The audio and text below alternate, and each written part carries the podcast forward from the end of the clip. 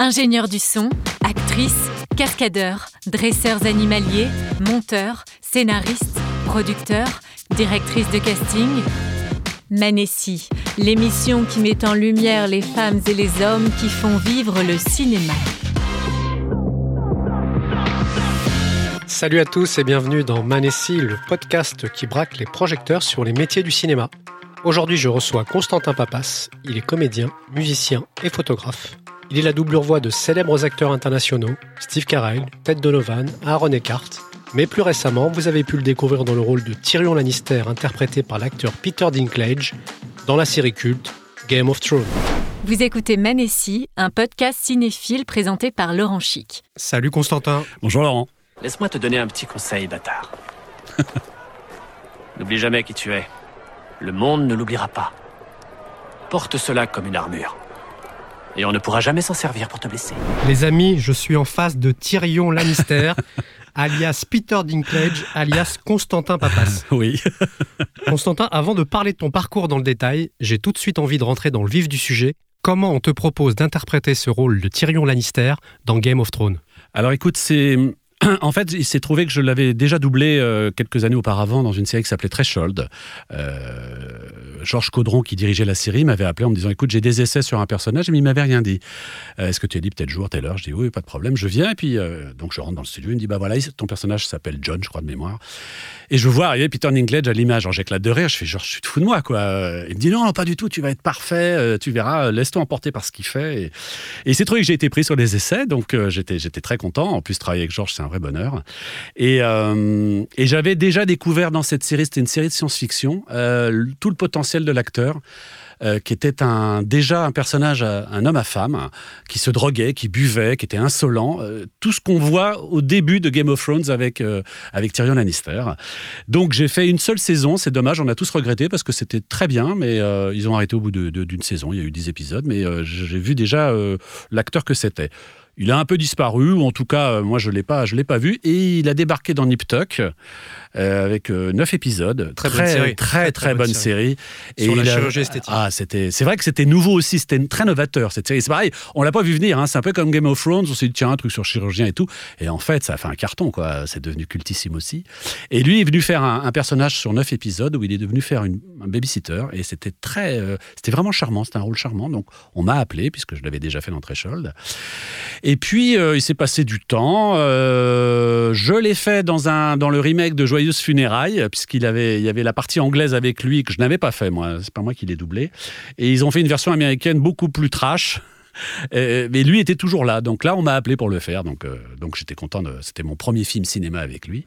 Et tombe Game of Thrones avec euh, Laurent Datas. Et Laurent, oui. Ce qui est, ce qui est étonnant, c'est quand même, il y a quand même une différence entre Peter Dinklage et Constantin Papas. Ah, complètement, oui. Et c'est vraiment un contre-emploi, parce qu'on est sur vraiment. Ah, bah oui, oui. ça fait rire tout le monde. tu ah mesures bah. quoi 1m80 1m85. 1m85, 90 kg, j'imagine. oui, c'est ça. Et là, on est sur Peter Dinklage. Alors, comment tu, comment tu fais pour rentrer dans ce type de rôle par, Tu l'amènes comment? Par la gestuelle, par le corps? Euh, ah, C'est une très bonne question. En fait. Euh, j'essaie d'oublier son corps, sauf, sauf quand effectivement euh, il a une démarche à lui, hein, évidemment. Euh, quand il descend d'une chaise, il ne la descend pas de la même manière qu'un être qui fait 1m70, 1m80. Donc, ce sont des petites choses qu'on détaille quand on, quand on le double. On fait attention à ça, cette petite respiration qu'il va avoir, s'il doit monter des escaliers, etc. Mais sinon, j'essaie d'oublier totalement euh, son corps parce que on tomberait dans une espèce de, je dirais, de, handicap qu'il ne faut, faut pas forcément avoir. Quoi. Voilà. Donc... Euh, donc euh, non, pas forcément, pas forcément. Mais en revanche, pour répondre, enfin c'est vrai que ça faisait beaucoup rire les copains quand ils débarquaient et, et ils s'attendaient pas du tout à ce que ce soit moi qui, vienne doubler Tyrion Lannister. Donc c'était c'était assez drôle. Mais c'est la magie du doublage, ça. Hein, et, justement dans, dans, la voix, qu'est-ce que tu apportes de différent à la voix de Peter Dinklage? Alors c'est vrai, il a une voix beaucoup plus grave, beaucoup plus lourde, beaucoup plus gutturale que moi. Donc j'essaie d'aller en tout cas vers mes, vers mes graves au maximum, déjà pour être quand même pas trop loin. Euh, en revanche, ce qui est bien, c'est que je pense que je lui ai apporté ma douceur parce que j'ai une douceur dans la voix euh, qui est naturel. Hein. Euh, donc évidemment, quand je vais vers des rôles sympathiques, c'est facile. Euh, mais j'ai des directeurs artistiques très malins qui me prennent pour faire le salaud. Comme ça, dès le début, les gens ne se doutent pas du coup et découvrent à la fin que je suis le salopard. Parce que euh, si on met une voix de salopard sur un salopard au départ, ça se devine tout de suite. Quoi. Donc moi, j'ai beaucoup servi à ça parce que j'ai cette douceur dans la voix. Donc je lui ai amené beaucoup de douceur et ça tombait très bien puisque son personnage évolue dans ce sens-là, dans l'empathie, dans la gentillesse, dans l'écoute. Euh, et au début, écoute, je me laissais aller dans son indécence, dans ce qu'il était euh, euh, voyou un peu, et qu'on a tous un peu en soi, et qu'il suffit simplement de, de, lâcher un peu, quoi. Voilà. Et je crois que tu as eu l'occasion aussi de le doubler dans un, dans un, film qui s'appelle My Dinner with Hervé, qui est un film extraordinaire ah euh, ah qui parle de l'histoire de Hervé Vilches. Absolument. Euh, qui, était le, qui était Tatou dans le, la série euh, L'île fantastique. fantastique. Absolument. Et, il était aussi, je ne me souviens plus comment le nom de son personnage dans le James Bond, mais il était dans L'homme au pistolet d'or aussi, qui a exactement. été sa, gloire. Et, c'est un bel hommage, ouais, parce que c'est lui qui est derrière tout ça. C'est Peter Dinklage qui a voulu produire et raconter cette histoire de, de, de, ce nain, qui a une histoire quand même incroyable, puisqu'il il est né, euh, euh, sa maman était une infirmière et son, son, père était un médecin. Il est né euh, durant la, Seconde Guerre mondiale et sa mère, qui était ambulancière, accouche presque sur le champ de bataille. Donc ils ont toujours pensé que son, son côté nain venait de là, probablement. Donc elle, a, elle s'est sentie un peu maudite et son père, qui était médecin, a tout fait pour essayer de, de, trouver des opérations, des techniques, etc., pour le faire grandir. Évidemment, rien ne marchera. Mais il a beaucoup été il a beaucoup été aimé par son père pas par sa mère. et ça, il l'a traîné, euh, il l'a traîné toute sa vie, d'où cette course probablement à la gloire et, à ce déséquilibre qu'il aura malheureusement. Et il est parti faire carrière aux États-Unis et euh, et ça a très bien marché. Et puis après, bah, la folie des grandeurs, il a voulu gagner autant d'argent que Ricardo Montalban, qui était l'autre personnage de l'île fantastique. Qui est interprété par Andy Garcia dans le film. formidable d'ailleurs. Il, il, a vraiment trouvé le moyen de lui ressembler énormément. Euh, et, donc, évidemment, ça a été la guerre. Il a perdu ce rôle. Il avait beaucoup d'argent. Heureusement, il avait un, manager qui mettait de l'argent de côté pour lui, parce que sinon, ça a été la décadence totale. Il s'est drogué, il s'est tapé des prostituées. Euh. et il va donc rencontrer un journaliste anglais qui, lui aussi, est sur le déclin. Il est alcoolique. Il a arrêté de boire, mais malheureusement, il est, descendu dans, la hiérarchie du journal pour lequel il travaillait. Et il y a quand même sa rédactrice qui dit écoute, va faire un petit, tu vas nous faire un gros papier. Je sais plus, je crois que c'était sur un homme d'affaires, et puis tu nous feras une petite, un petit paragraphe sur le nain là. Donc il, y va un peu par-dessus, il fait son interview un peu par-dessus l'épaule. Et en fait, il va découvrir un homme très touchant. Et donc euh, de là va se lier une belle amitié sur une nuit en fait. Et ce sera la dernière de, de Hervé euh, Vilches, puisqu'il se suicidera euh, le lendemain matin. Donc euh, c'est une très belle histoire et, euh, et Peter Dinklage a fait un travail remarquable parce qu'il a dû jouer en, anglais avec un accent français, puisque Vilches était français, et une voix très nasale. Alors c'est vrai. C'est ce que j'allais dire. C'est que moi, quand je l'ai regardé, en fait, je l'ai regardé en VF et en VO. J'ai trouvé que dans la VO, c'était très très nasal, mais apparemment, le personnage d'Hervé Vilches avait cette voix très nasale. Exactement, il avait cette voix-là. Et toi, je trouve que tu amènes en VF une, une, on l'a un peu calmé. On l'a un peu calmé, oui. oui parce qu'on on, on s'était dit qu'on allait fatiguer avec ça. Euh, encore une fois, quand ça vient directement de l'acteur de la VO, on est, on est bon. Là, euh, tu pouvais être gêné, mais on, on y croit quand même. Alors que quand on passe derrière, curieusement, allez savoir pourquoi, le doublage, c'est particulier si on n'est pas sincère. Si c'est un tout petit peu trop, ça rentre pas dans l'image. Et pourtant, curieusement, lui est très nasal dans l'original, mais en VF, si on en fait trop, ça s'entend. Je ne sais pas pourquoi, c'est mystérieux. Euh, euh, donc on s'est dit, on va un peu lever la pédale. Donc je le mettais de temps en temps. Bon, on n'avait pas cette grosse voix qu'il a d'habitude, mais on a essayé de calmer un peu le jeu. Et évidemment, je ne pouvais pas jouer ce côté euh, anglais-français avec l'accent, mais ça c'est pas bien grave en VF. Mais c'était un, c'est un très bon souvenir et je suis très content du travail qu'on a fait là. Et, ça m'a permis de découvrir l'histoire de, ce Hervé Vilches, qui était un, être très touchant. Quoi. en tout cas, les amis, c'est un film qu'on vous conseille. Ah oui, oui, vraiment. My Dinner with Hervé. Je sais qu'il est disponible sur OCS. Moi, je l'ai vu sur OCS. Oh, bah, probablement. Donc, n'hésitez pas à aller regarder ce, ce film, un joli film magnifique. C'est un très joli film. Et j'avais une question euh, par rapport à Peter Dinklage. Il a reçu beaucoup de prix euh, suite à Game of Thrones. Est-ce que quand il reçoit un prix, tu éprouves une part de fierté? Pour lui, oui. Est-ce que ah bah pour moi non. Non non je je, je, je, je garde. Alors c'est pas toujours facile parce que je dis toujours euh, ah tiens on a fait un travail remarquable sur et, et, puis je me reprends je fais non il a fait un très bon travail et j'ai prêté ma voix euh, pour la version française. Mais euh, il est nain il, il s'est fait une place incroyable parce que c'est pas gagné d'avance pour eux. Donc à chaque fois qu'il a un prix parce que c'est un acteur extraordinaire. Je suis content pour lui. Moi, ça me, ça me, je, ne le ressens pas pour le travail que j'ai fait dessus, si tu veux, parce que en plus, bon, on sait que les Américains, le marché français, bon, voire même le marché européen, c'est pas à partir du moment où ils font leurs chiffres aux États-Unis, les, versions étrangères ne les intéressent pas. Euh, donc bon, voilà, pas plus que ça. Mais je suis content pour lui parce que je me dis quelle belle victoire sur la vie, quoi. C'est formidable. Et, et, pour revenir à ce que je te disais tout à l'heure sur Threshold, il avait à peu près une dans chaque épisode, il avait une, petite amie différente, prostituée. Ou, euh, et donc j'avais des, des amies comédiennes qui venaient donc doubler ces personnages, et elles étaient toutes sous son charme. Elles se sont dit, mais il dégage un truc, ce mec. Euh, donc effectivement, on, oublie presque euh, qu'il est nain, quoi. Et quand on en arrive là, c'est que vraiment... Il, y a une performance ah, une performance d'acteur qui, est, remarquable, remarquable. Alors pour, pour continuer aussi sur les, les, personnes que tu doubles au cinéma, je sais que tu doubles aussi Ted Donovan et Steve Carell. Oui. Est-ce que tu peux nous parler un peu de ces deux comédiens qui sont juste formidables? Ah bah Steve Carell, c'est c'est Je crois que tu es fan de Steve ah, Carell. Déjà oui. déjà je, ah je suis mais méga fan. C'est un fou furieux. Mais c'est vraiment un fou furieux. Il sait il sait tout faire. Il a une fantaisie. Il a un regard. Il a ah, je sais pas. Et, et, et, et, quelle joie quand euh, on m'appelle pour passer des essais. Euh. En plus, j'ai une anecdote là-dessus. C'est rigolo parce que euh, je venais de sortir six mois avant, j'avais fait la série Dream On. Je ne sais pas si tu la connais, Laurent. C'est, l'histoire d'un. C'est, un homme qui a grandi avec la télévision. Euh, quand il était tout petit, sa mère le mettait toujours devant la télé. Oui, oui, je vois. Et très bien. il vit avec des extraits de films connus. Donc à chaque fois qu'il a une émotion, quelque chose, paf, ça renvoie à un extrait qu'on voit. c'est une super comédiste avec Brian Benben, qui est un, ben, un Steve Carell aussi un peu quand même, dans sa fantaisie, j'entends. Donc je sors de cette série, j'avais eu la chance déjà d'être pris sur cette série, et euh, c'était chez Libra. Et Jean-Pierre, qui était le, directeur technique, je le croise dans la rue, il me dit bah, Tu vas avoir un coup de fil euh, pour passer des essais sur une série. Euh. Je dis Ah, bah, super, je suis content. Il me dit bah, C'est The Office, tape Google et regarde le rôle. Je tape Google et il se trouve qu'à l'époque, enfin, je tape YouTube et il se trouve qu'à l'époque, il y avait très peu d'extraits avec Steve Carey. Il y en avait beaucoup avec Dwight. Euh, et j'ai cru que j'allais venir pour Dwight, quoi.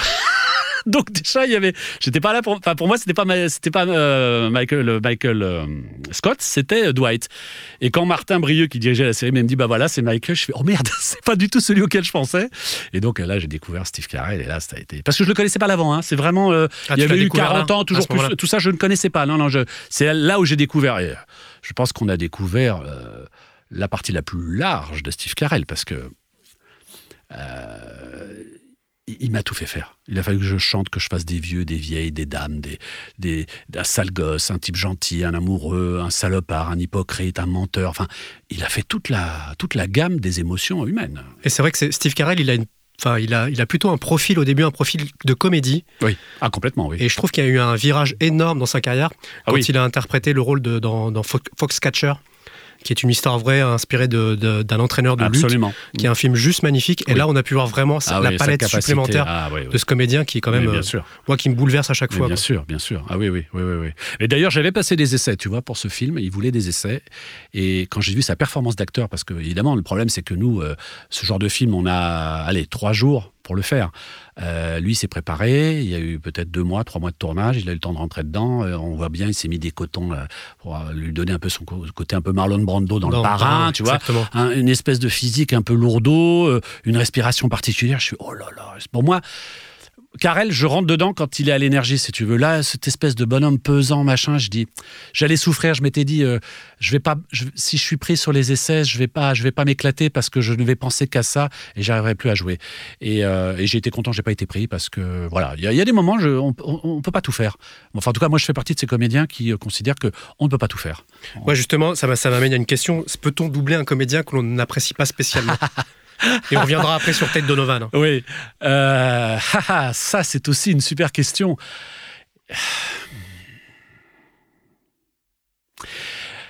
Euh, on n'arrive pas à rentrer, euh, on n'arrive pas à doubler un comédien qui n'est pas bon, c'est ça surtout. Tu peux tout, tu peux tout interpréter, le pire des salopards. alors ça va réveiller des choses malsaines. Moi, il m'est arrivé de faire des personnages, surtout dans les séries anglaises, parce que pour moi, les acteurs anglais, c'est ce qui a, c'est le top du top. Hein. Euh, et, donc, je, il m'est arrivé d'en doubler quelques-uns. Alors, il y en a un dont je ne me souviens plus du nom, mais je, le suis un peu. Et un jour, il a fait un, tueur en série pédophile. Et euh, je suis sorti des séances pas bien. Mais je l'ai fait. C'est juste que tu. évidemment, il a un texte, euh, tu, tu dis des choses terribles. Et ça a un impact sur toi, forcément, Forcément. inconsciemment, consciemment. euh. Mais c'est tout. Après, c'est ton jeu d'acteur. Par contre, quand le, comédien est pas bon, là, tu souffres parce que tu sais pas par où le prendre. euh, T'as aucune base parce que c'est vrai dans le doublage, on crée quelque chose, mais on est quand même aussi un peu dans la copie. Euh, en fait, on transcrit une émotion euh, anglaise, japonaise, euh, nord-coréenne, allemande en français, en y mettant ça, son affect à soi, et en essayant de, re- de rester sur l'affect du personnage original, du comédien original. Mais quand il est pas bon, il n'exprime rien, et là, c'est compliqué. J'imagine que ça doit être très compliqué. C'est très compliqué. Et en revanche, compliqué. pour revenir sur Ted Donovan, Oui, je crois que c'est quelqu'un que tu adores doubler. oui, ah, complètement, oui. Parce que je pense que tu, je crois que ce que tu disais dans les interviews que j'ai un peu écouté, tu parlais un peu que vous aviez un peu la même tessiture, vous étiez un peu sur les mêmes. Ah, euh, j'ai aucun, enfin vocalement, je pense même pas à à aller dans les graves ou dans les aigus. Il est, on a à peu près la même tessiture vocale, donc déjà je me pose pas de questions avec, avec ça.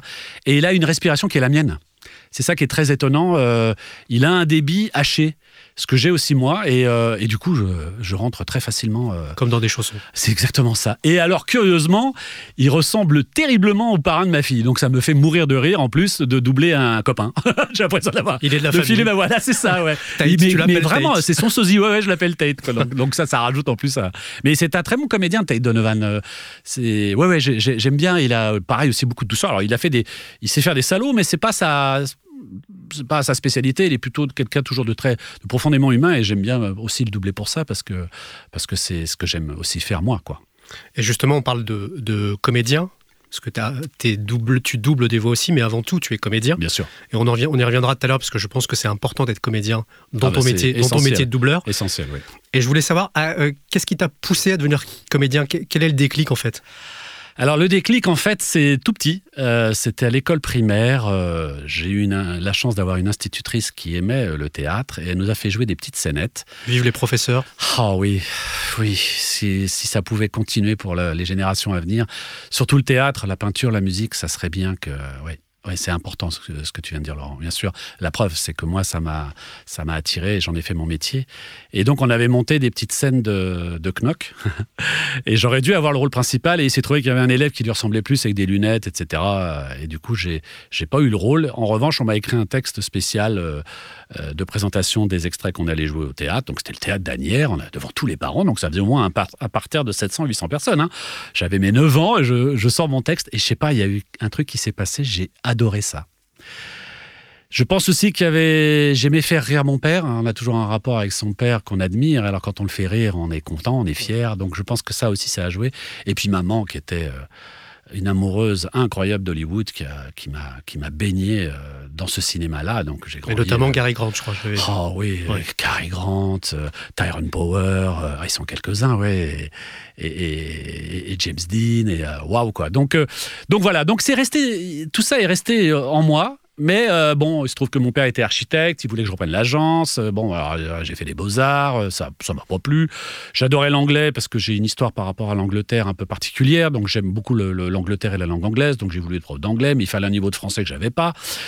Résultat des cours, je dis, oh merde, ça, tout ça, ça m'emmerde. Allez, je vais faire tout ce que j'ai toujours aimé depuis le début et que je n'osais pas me l'avouer, c'est être comédien. Donc voilà. Donc euh, j'ai commencé mes cours de théâtre relativement tard, puisque j'ai commencé à 22 ans.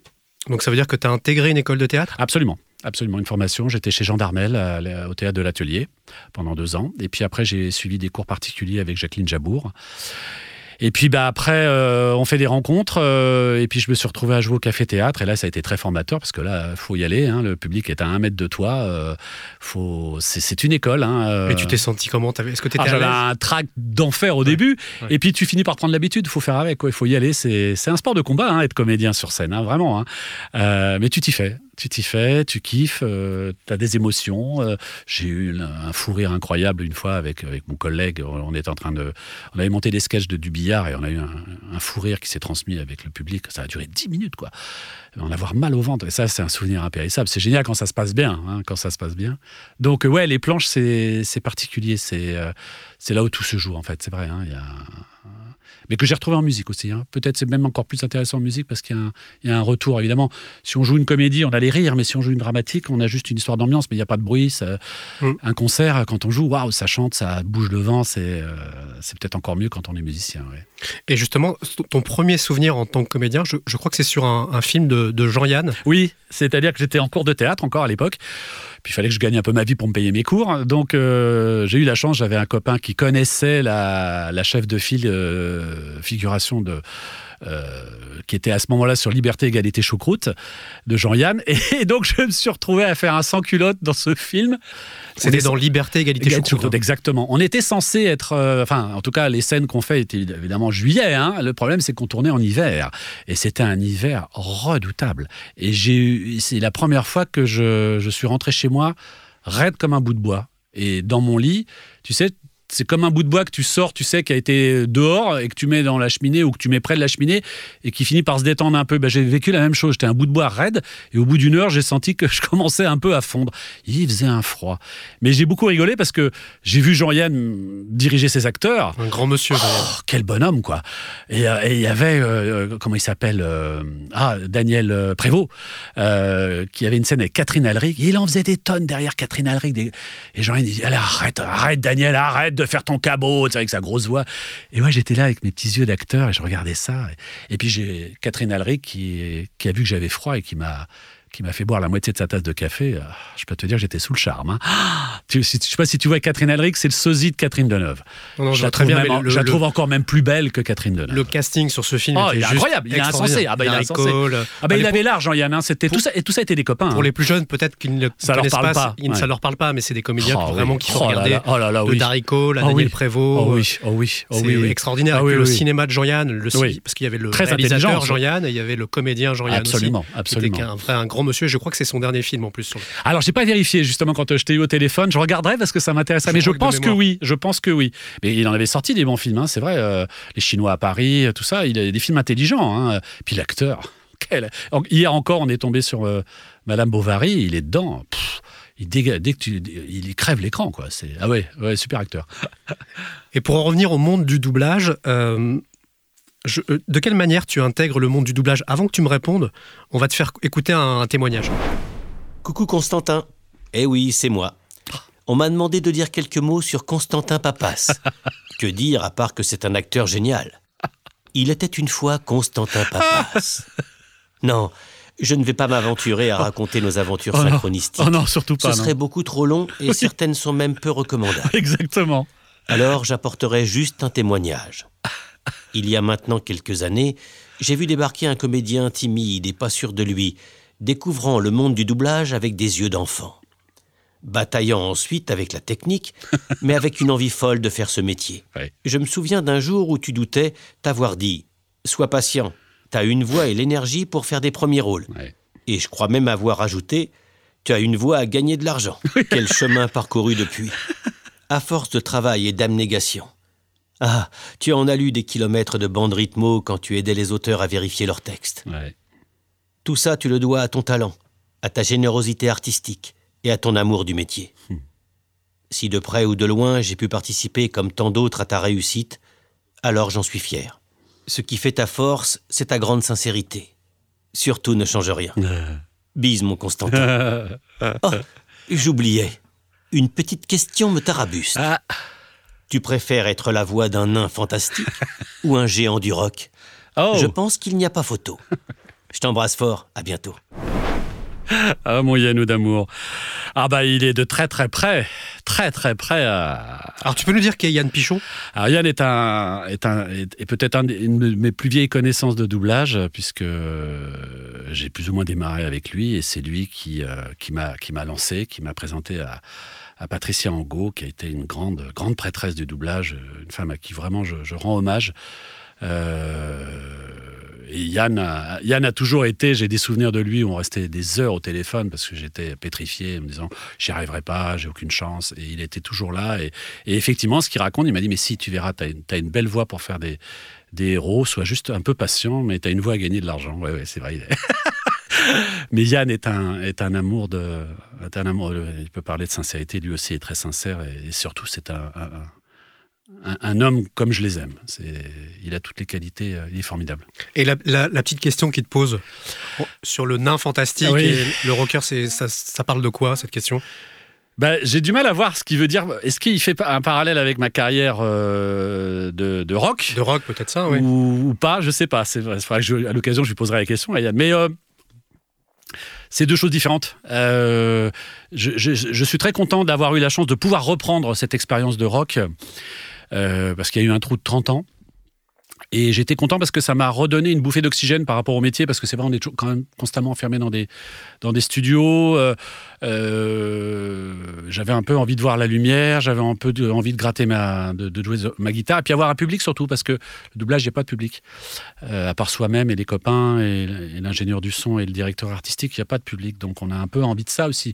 Pas, moi, c'est pas du tout pour mon ego, c'est juste avoir des retours de ce que je fais. Et le rock nous le rend bien. C'est vrai, quand on joue, si les gens aiment bien, ça, on le sent, quoi. Hein. Ça danse, ça saute, ça.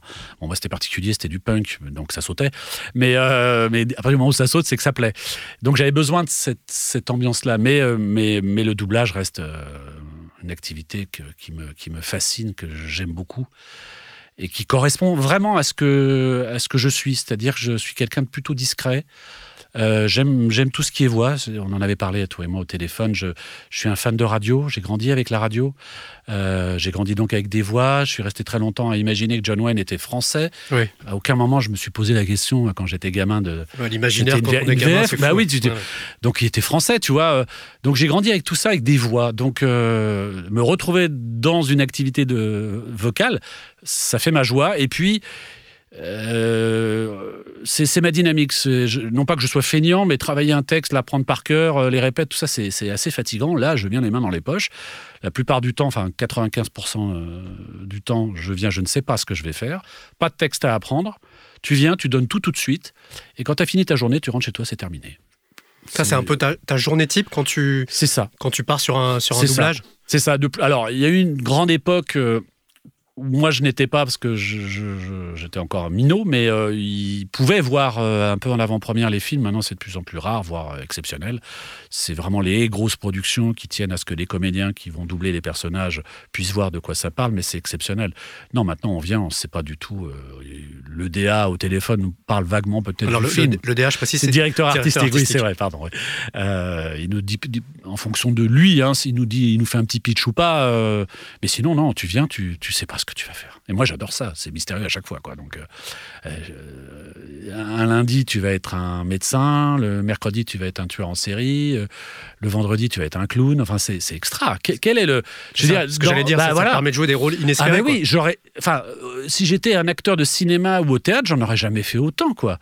Là, en doublage, j'ai fait une palette de personnages. Enfin, c'est impensable, quoi. Et puis des rôles que je n'aurais jamais sur, sur, le, sur scène ou, ou au cinéma, quoi. Donc, ouais. En tout cas, ce qui se dégage beaucoup du témoignage de Yann, je trouve qu'il y a beaucoup d'humilité en fait. J'ai l'impression que ce que vous faites, c'est vraiment un métier ah d'humilité. Ah, ben il en faut. Hein. Toutes les manières, il en faut parce que si on l'a pas, euh, on rentre pas dans les personnages. On ne laissera pas la place. Euh, parce que celui qui a créé le rôle, c'est quand même le comédien original. Hein. donc, euh, il faut juste avoir cette humilité et le reconnaître et, être fidèle et le plus respectueux de ce que lui a fait. Voilà. Et du coup, est-ce que tu peux nous parler de ton premier souvenir de doublage? Oh. Le tout premier, non. Je, me rappelle juste. Euh, euh, euh, comme tous les comédiens au début, assister à des plateaux et puis d'un seul coup, le, directeur artistique te dit ah bah tiens, on va, tu vas m'essayer cette phrase là.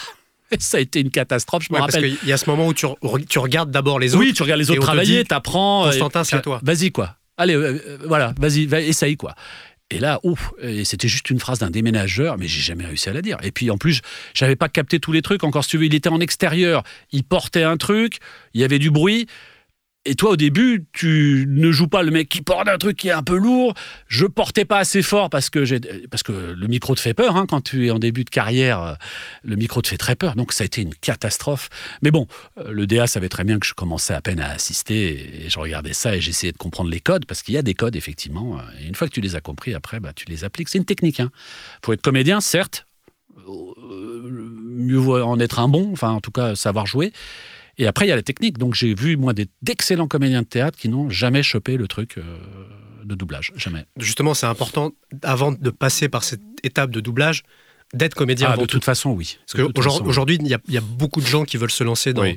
dans, ces, dans ces métiers du doublage, mais tu conseilles vraiment. Ah oui, non, il faut, il faut une carrière de comédien. Sinon, ils vont se brûler les ailes très vite. On a de moins en moins de temps. C'est- regrettable hein, euh, euh, pour les former parce que mm, moi, j'ai vu des gens euh, qui n'étaient pas comédiens, qui avaient une jolie voix et qui euh, étaient capables de jouer la comédie euh, à force de quoi, de pratique. Mais aujourd'hui, on n'a plus le temps. C'est fini ça. Donc, euh, donc il faut arriver avec quand même un, un bon, une bonne formation de comédien pour prétendre euh, pouvoir commencer à faire un peu de doublage parce que la technique est pas simple à, à choper. Alors si on doit, euh, comme certains DA disaient, mais attendez, doublage c'est déjà compliqué, je ne vais pas non plus vous apprendre à jouer. Ils veulent bien diriger l'acteur, mais il faut qu'il y ait un acteur. Ils peuvent pas apprendre. ils c'est pas, pas pas quelque chose qui s'improvise. Bah non. Et je- en parlant justement de technique, je crois que toi, tu as un exercice de diction que, tu- que tu fais Oui. avant de rentrer en doublage. Oui. Alors, est-ce que tu peux nous le faire? Oui. Et je vais, je pense pas que je vais essayer de le refaire derrière parce que Mais ça va- quand même. je vais essayer quand même, mais c'est hyper compliqué. Donc Alors. je te laisse faire, vas-y. Dans l'amphibologie des concepts à réflexion de la raison pure, il y a, inutilement parlant, dans le concept pro-kafkaïen, une liaison intracepte par l'éclectisme. Et je vais la refaire parce que j'ai glissé. Dans l'amphibologie des concepts à réflexion de la raison pure de Kant, il y a, néo-nietzschellement parlant, dans le concept pro-kafkaïen, une liaison intracepte par l'éclectisme. Alors, moi, j'ai retenu dans l'amphibologie. C'est déjà pas mal. Le reste, je Alors, suis dans l'amphibologie, dans l'amphibologie des concepts Dans l'amphibologie des concepts à réflexion à réflexion de la raison pure de Kant, de la raison pure de Kant, on va pas aller plus loin, hein, parce qu'on parce que- mais déjà tu l'as fait. mais je, je vais m'entraîner, je pense. Et du coup, quand tu fais cet exercice, ça, ça te permet de te relâcher? ouais, ça me relâche et ça me fait travailler les zygomatiques en fait, comme, comme si tu fais je veux et j'exige ou euh, trois très gros rats dans trois très gros trous, rongères, trois très gros grains d'orge. C'est des exercices de diction en fait. Voilà. Et j'avais trouvé celui-là, mais il date, hein, il date de ma terminale. C'était un copain, un, un original qui avait chopé cette phrase je ne sais où et je l'ai bouffé et je m'en suis souvenu et je maintenant je m'en sers pour, euh, pour mes travaux de, de diction. Alors, pour en revenir à- à- au cinéma, euh, tu nous as parlé de ta pro- tes premiers souvenirs de, de cinéma euh, en tant que comédien. Oui. Mais quel est ton premier souvenir de cinéma dans ta jeunesse? Alors, je- je- j'ai du mal à savoir quel est le tout premier, mais j'ai en tout cas un très grand souvenir de, avec maman. On a regardé un Jerry Lewis. Il y a toujours maman qui revient. Ah, ouais, oui. Ben oui, parce que c'était avec elle que je regardais les films. Mon père travaillait tard, donc euh, il, il rentrait tard, donc euh, il n'avait pas le temps de s'installer avec nous pour regarder les films, donc je les regardais beaucoup avec maman. Et, et- et j'étais tombé sur ce Jerry Lewis, et il y a une scène extraordinaire où il, euh, il passe devant un, un buste. Et il tu te rappelles du titre du film, du coup? Alors, euh, j'ai un doute entre le zinzin d'Hollywood et, Le dingue du palace. et le dingue Je du palace. hein. C'est peut-être le dingue du palace plutôt. C'était un truc à sketch, je me rappelle. Euh, il était effectivement groom, je crois. Et là, il rentre dans une pièce et il y a ce, buste. Et il sait pas qu'il est frais. Donc, euh, Jerry Lewis, c'est cette espèce de gaffeur qui va toucher, qui fait une connerie. Et il touche, il, touche le truc et le buste n'était pas frais. Et la caméra tourne et se retrouve donc derrière le buste avec le visage de Jerry Lewis, qui essaie de rectifier sa connerie. Et plus il essaie de la rectifier, plus c'est une catastrophe, et plus les mimiques de Jerry Lewis sont insensées. Et j'ai un souvenir, hum, sans vulgarité aucune, mais maman m'a dit, mais je fais pipi dans ma culotte. Juste pour les plus jeunes, avant que tu continues, Jerry Lewis, euh, l'équivalent de Jerry Lewis euh, à notre époque, je dirais que c'est plutôt Jim- quelqu'un comme Jim Carrey. Absolument. Et en France, Oui. c'était un peu Michel Leb. Oui, c'est ça. Voilà. C'est ça, c'est ça. Avec des côtés un petit peu Louis de Funès aussi, parce que Ouais. cette espèce d'hystérie dans le jeu, quoi, des expressions euh, que eux seuls avaient, quoi. Et je me rappellerai toute ma vie la déjà maman, les éclats de rire de ma mère, parce que c'est quel bonheur de voir sa maman rire comme ça, qui n'en pouvait plus, elle, avait mal au ventre, et, et, et, et, ce jeu de, Jerry Lewis. Et donc, au final, on voit que c'est, sent que c'est la, et il s'en va euh, en serrant les dents comme il savait faire, et la caméra revient sur le, et là ça ressemble plus à rien. Il y a même un mégot, tu sais même pas d'où il sort, mais il a complètement explosé le buste, quoi. Et c'est ça, Jerry Lewis. C'est, tout ce que j'aimais, le gaffeur, quoi. Et je pense que beaucoup, comme tu dis, beaucoup d'acteurs se sont inspirés de lui, parce que, oui, le Michel Leb, je vois. D'ailleurs, il a repris l'histoire de la, la machine à écrire, absolument. Ouais, oui, il avait, oui, oui, absolument. Mais quel bonhomme, Jerry Lewis, il a inventé plein de choses. Hein, c'est Et justement, quand tu regardais ces films à Jerry Lewis, tu les regardais avec la, en version la française version française, bien sûr. Parce que la version française, c'était un comédien qui s'appelait Jack Dinham, Absolument, qui est un grand comédien de doublage aussi, Absolument. qui a, fait des, qui a doublé euh, John Bellucci dans des tas de films. absolument, Qui, euh, pour les, ceux qui connaissent un peu la, la série des Rocky, qui était l'entraîneur de, absolument. Rocky, de Mais bien sûr, qui était bien Mickey. sûr, bien sûr, Et bien hum, sûr. tu vois, comme quoi il n'y a pas de hasard parce que Non. ces voix-là, tu les as eues Ah dans bah, tes oreilles sont- très très Ah jeunes. bah oui, ah bah oui, bien sûr. Et lui, c'est ah oui, Jerry Lewis, c'est ah oui, oui, oui, oui. Et je trouvais que ça collait vachement bien. Je te dis, genre, à l'époque, je pensais qu'il était français. Mais euh, ouais, ouais, non, c'est. C'est pour ça que je, je, je remercierai maman parce qu'elle m'a vraiment. C'est grâce à elle que j'ai que j'ai vu tous ces films, quoi, qu'on ne voit plus aujourd'hui. C'est vrai, c'est vrai, que, c'est vrai que de toute manière, vos voix, elles nous accompagnent, oui. qu'il arrive. Moi, j'ai des souvenirs euh, les premières voix dont je me souviens, je crois que c'est Jacques Balutin et Roger Carrel ah, bah, dans Starsky Hutch. Bien sûr. Est-ce que tu as conscience que vos voix nous accompagnent? J'en ai eu conscience quand j'ai commencé à fréquenter des. où j'étais invité à des conventions. Euh, grâce à Tyrion Lannister, puisqu'ils avaient, ça les intéressait toujours d'avoir la voix française pour, euh, pour des interviews, pour faire des, signer des autographes pour les fans et tout. Donc, euh, ça, me fait sourire parce qu'encore une fois, ça rejoint ce que je te disais tout à l'heure. Je ne suis pas Tyrion Lannister, je n'étais que sa voix française. Mais moi, j'aime l'humain et, et, et, j'aimais. Ça me manque de ne pas pouvoir le faire en ce moment à cause du Covid. Mais j'aime aller au contact, c'est-à-dire que j'ai rencontré des gens que je n'aurais jamais eu la chance de rencontrer autrement. des gens passionnés, des vrais passionnés de cinéma. Et qui me disent effectivement ma voix euh, les accompagne quoi et, euh, et qui parfois me ressortent des choses que j'avais oubliées moi euh, et, eux ils ont grandi avec. Tu as des papas qui viennent avec leur enfant à la main parce que j'avais fait un manga qui les avait qui les avait fait grandir eux et qu'ils ont transmis à leur enfant. Donc, parce que tu as doublé deux générations. J'ai fait quelques mangas aussi, oui. Ouais, ouais, ouais. J'ai fait un fameux Yusuke qui reste et la chasseuse de cartes qui reste des, des, des classiques pour, pour les fans. Euh, donc ils m'en parlent. Euh, même si je viens pour Tyrion, il y en a quand même qui viendront pour me parler de ça. Des gens qui viennent avec des... Ils ont fait des montages avec mon visage et les, comédiens, tu vois, Ted Donovan, euh, Karel. c'est des vrais passionnés. Ah ouais, et moi, je, moi, on ne peut être que humble face à ça. Moi, je, il y en a qui, on pourrait se dire, oui, alors l'ego, non. Alors moi, je suis scotché, quoi waouh quoi. c'est là où je prends conscience effectivement que bah, j'ai, une certaine importance pour, pour les gens. En tout cas, ma voix en a une. Et, euh, c'est chouette de pouvoir l'échanger avec eux parce que du coup, on se parle, c'est, hyper intéressant. Et euh, donc, j'adore ça, oui. J'aime bien aller à la, rencontre. Là, j'ai une question qui me vient parce que tu parlais de manga, justement. Est-ce que c'est la même technique quand tu doubles un manga ou quand tu doubles un comédien? Est-ce que c'est tu prends les mêmes techniques ou c'est, quelque chose de très différent? Alors, je vais classer le manga donc dans les dessins animés. Je vais en faire en fait un, une, vision euh, générale du dessin animé, c'est un autre travail parce qu'on n'a pas de regard. Là, le regard est inhumain. C'est un regard animé, hein, dessiné.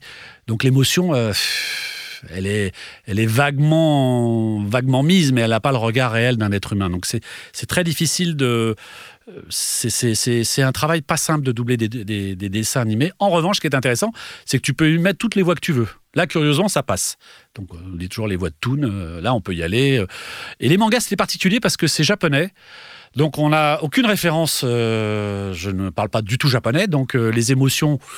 on essaie de faire un peu au volume et au visage qui a été dessiné, mais encore là, tu vois, si le regard est pas dessiné suffisamment clairement, bah, tu sais pas trop quelle émotion il a. Euh, donc c'est difficile. Et puis les Japonais, ils parlent à 200 à l'heure. Donc euh, je, je perdais facilement 1 à 2 kilos à chaque séance d'enregistrement. Parce que... Et puis ma voix sortait voilée parce que ils sont fatigants, ils crient beaucoup. Enfin là, bon, c'était des mangas de combat, donc t'imagines. Après, il y a des mangas avec des petites souris, des, choses comme ça. Mais. Euh, mais c'est très difficile. Ouais, ouais, le, doubler un dessin animé, c'est pas simple. Hein. Il faut humaniser des choses qui ne le sont pas. Mais c'est un super travail. Ouais, j'imagine. Ça, ça t'oblige à aller chercher quelque chose, tu vois. Ouais. Et tu, sais, dans ce podcast, on a une volonté aussi de, de partage, de transmission. Je me dis qu'aujourd'hui, peut-être que euh, quand ton interview sera diffusée, tu vas peut-être provoquer une passion, une vocation chez un gamin. Et justement, à ce sujet, on a un jeune qui veut te poser une question. Bonjour Constantin, je m'appelle Ismaël, j'ai 15 ans. Voici ma question. Quel conseil donnerais-tu à un jeune qui souhaite se lancer dans ce métier de doublage? Ah bah, je, je, je, donnerai la réponse que je donne souvent, c'est suivre une, une formation d'acteur. Euh, il y a de très bonnes écoles euh, privées euh, à Paris. Après, je ne sais pas dans quel coin tu es, mais tu trouveras toujours un petit conservatoire de quartier ou d'arrondissement, voire régional ou départemental. Mais avant toute chose, avoir une réelle formation d'acteur, parce que, enfin, de comédien, parce que parce qu'encore une fois, euh, le doublage, c'est une technique, mais pour adopter et être le plus performant dans cette technique, il ne faut pas être embarrassé par le jeu d'acteur. Donc, ça veut dire qu'il a fallu être formé, parce que sinon, tu ne peux pas. C'est impossible de, c'est impossible d'avoir à jouer une émotion et de la dire en place si tu n'as pas une, formation d'acteur. Voilà. Donc, vraiment, euh, d'abord ça, avoir une bonne formation de comédien, beaucoup de patience, beaucoup de volonté s'accrocher, euh, ne jamais écouter les gens qui disent oh, arrête ce métier, c'est pas pour toi. Non, si tu y crois vraiment, fonce quoi. Aller au bout de ses rêves. Ah oui, vraiment. Moi, j'ai, par mon par mon papa euh, qui avait qui avait travaillé un petit peu de loin avec certaines personnes du, métier. J'ai eu la chance de pouvoir faire quelques rencontres pour en parler. Ils ont tous essayé de me décourager, quoi, mais ils n'ont pas réussi. Oui. Ils n'ont pas réussi. Et justement, si le Constantin adulte pouvait parler au Constantin enfant, qu'est-ce qu'il lui dirait sur son parcours sur euh ben, J'aurais bien aimé commencer plus tôt. Donc j'aurais dit, écoute Constantin, si, tu l'as senti à l'âge de 9 ans, tu aurais dû demander à tes parents, plutôt que d'aller faire des, des, cours d'alto, euh, de prendre plutôt des cours de théâtre. Et puis, euh, donc, du coup, de faire des castings un peu plus tôt. Et puis surtout, ne pas avoir peur et ne pas écouter ce qui se disait sur le, sur le métier. Il se disait beaucoup d'âneries. Alors, il y a des choses qui sont vraies, mais c'est très faible. c'est un beau métier, il y a des belles rencontres. C'est pas toujours les manipulateurs ou les, les sadiques qu'on rencontre. Il y en a mais euh, on, nous en a on nous a tellement bassiné avec ça pendant les cours qu'on finissait par y croire et, on venait un peu tremblant à certains castings alors que c'est idiot. Et donc avec le temps, je suis arrivé très décontracté maintenant au casting et c'est à la limite c'est moi qui donne l'ambiance du casting. Si la personne euh, me plaît, bah, je vais être sympa, je vais être rigolo. Si je le sens austère et, pas sympathique, bah, je serai austère et pas sympathique. Et qu'est-ce qu'on peut te souhaiter pour le futur, Constantin? Oh et euh, Euh, bah, J'aimerais beaucoup faire du 50-50. C'est-à-dire, je voudrais continuer mon métier de, comédien. Euh, euh, j'ai la chance là d'avoir quelques projets de tournage, donc j'espère qu'ils vont aboutir. Donc déjà, espérer pour moi que ces projets vont aboutir. continuer le doublage parce que je, je, m'éclate et j'aime beaucoup ça. Et puis l'autre 50%, c'est comme photographe parce que je, suis un fan de photos et, et j'aimerais j'aimerais pouvoir aussi faire carrière, c'est pas le mot, mais euh, mettre ma, ma, petite pierre dans l'édifice euh, avec ma vision à moi de ce qu'est la photo. Merci beaucoup Constantin. Merci à toi, c'était très très sympa. Les amis, on se retrouve très prochainement avec un nouvel invité pour découvrir son univers. Pour que l'histoire de ce podcast continue, vous pouvez le soutenir en lui attribuant 5 étoiles, notamment sur Apple Podcast. N'hésitez pas à vous abonner, on attend vos commentaires, vos suggestions sur les plateformes dédiées ou sur les réseaux sociaux.